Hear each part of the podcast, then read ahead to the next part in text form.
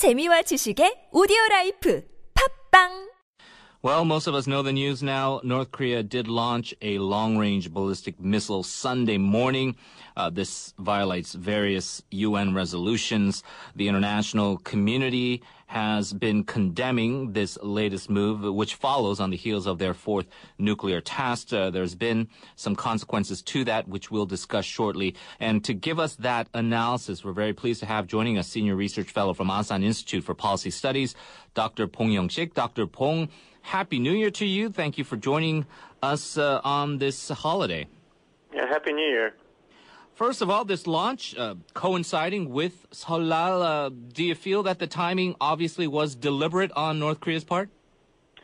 Well, um, timing was not deliberately chosen in a political sense. Mm-hmm. Um, it is true that uh, North Korea has just celebrated the birthday of the, its supreme leader, and uh, successful missile launch it would be a great, great uh, reason to celebrate the upcoming uh, party congress of the Korean Workers' Party, scheduled to take place in May. But uh, the bottom line is that North Korea's goal is to achieve every necessary capability to become a nuclear state. And it succeeded in nucle- fourth nuclear test, so it is time for it to um, develop uh, its missile technology. So technical consideration was the most prominent consideration. If the technical consideration was the most prominent consideration, we know that they had initially had this kind of vague guideline of when they're scheduled to launch. They look like they pushed that up at the last minute. Was that also due to the technical considerations of they felt technically they were able to do it, so they launched it on an earlier date? I think so. Uh, moving the launch date uh, by just one day, uh, originally uh, sometime between February 8th and the 25th to February 7th to uh, 14th, and the test was uh, taken place on the 7th, uh, was to avoid inclement weather that was was expected uh, after the uh, 8th of February. This is, as we say, right on the heels of the fourth nuclear test where the international community is still trying to uh, gather an appropriate response. The UN Security Council discussing sanctions on that.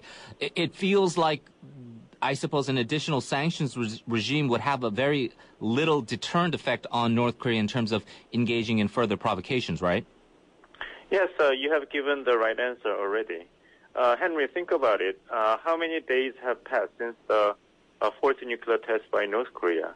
More than a month, right? Mm-hmm. And the UN Security Council has not produced the uh, you know sanction, the uh, resolution yet, and now it has to deal with another crisis, the North Korea's you know, missile test.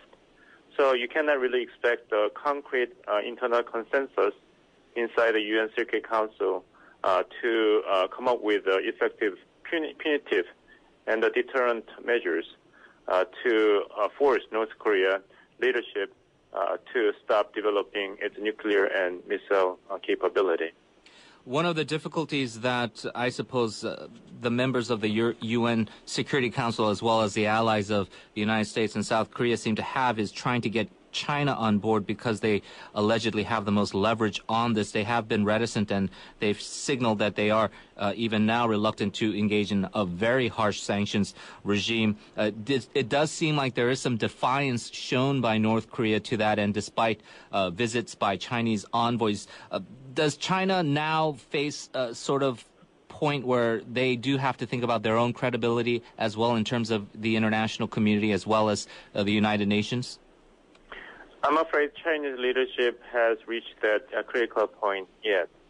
Um, you know, China will uh, join the U.S. Security Council in imposing tough sanctions on Pyongyang, but uh, tough sanctions in the eye of the Chinese, not a kind of tough sanctions uh, that uh, is desired by other you know relevant states, including South Korea, Japan, and the United States, because it is part of China's strategic interest uh, to prevent sudden collapse of North Korean leadership or, um, you know, great deal of instability on the Korean Peninsula. So, although Chinese leadership is committed to preventing nuclear proliferation taking place in Northeast Asia, but at the same time, China has other, you know, interest interested interest to uh, protect.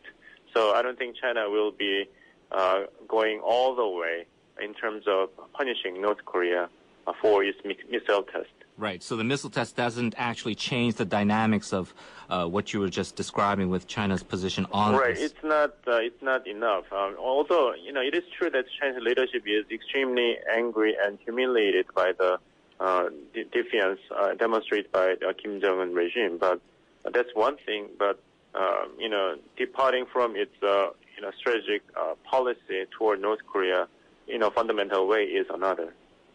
I suppose from the U.S. point of view, the one tiny benefit of this, if you are a military strategist in the U.S., is that South Korea now seems to have come on board with talking about deploying this THAAD missile defense system. China has already come out very strongly saying they have extreme regret over this uh, development. How does that, you feel, change the dynamics on the Korean Peninsula? Well, um, despite the uh, clear and persistent opposition and criticism uh, from Beijing, uh, I think the North Korea's missile test uh, will force the hands of South Korean government to, um, you know, agree on the deployment of THAAD uh, inside the Korean territory.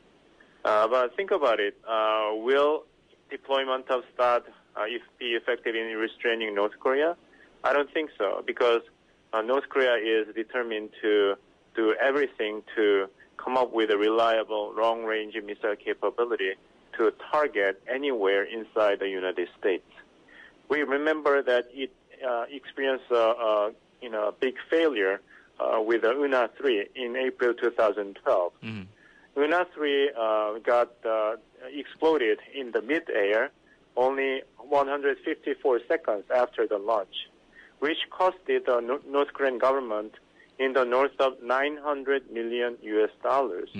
900 million US dollars were burnt in the mid-air for 154 seconds, which uh, would have been enough to feed entire population for the entire year of 2012.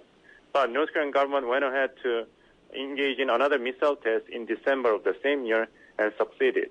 So deployment of THAAD will serve the defensive purpose of South Korea, but it will not be effective in restraining North Korea. The effects on uh, the Chinese relations with South Korea, though, uh, because of the sensitivity to trade, is also, I suppose, a consideration and why Korea has been a little bit reluctant, right? Right. The Park Geun-hye administration has devoted great deal of uh, diplomatic and political uh, capital uh, in order to bring the Xi Jinping government on the south uh, side of South Korea for the first three years uh, since its inauguration in 2012. And the uh, North Korea's fourth nuclear test and recent missile launch uh, seems to indicate that uh, despite the persistent effort uh, by Park Geun-hye administration, Xi Jinping government has not made a, uh fundamental departure uh, from its uh, traditional strategic calculation, and it is not ready to abandon North Korea. All right, very good. Uh, Dr. Bong, as always, uh, thank you for joining us, especially on this holiday. I hope to talk to you again soon. Thank you. You're welcome. We've got Seoul City News up next.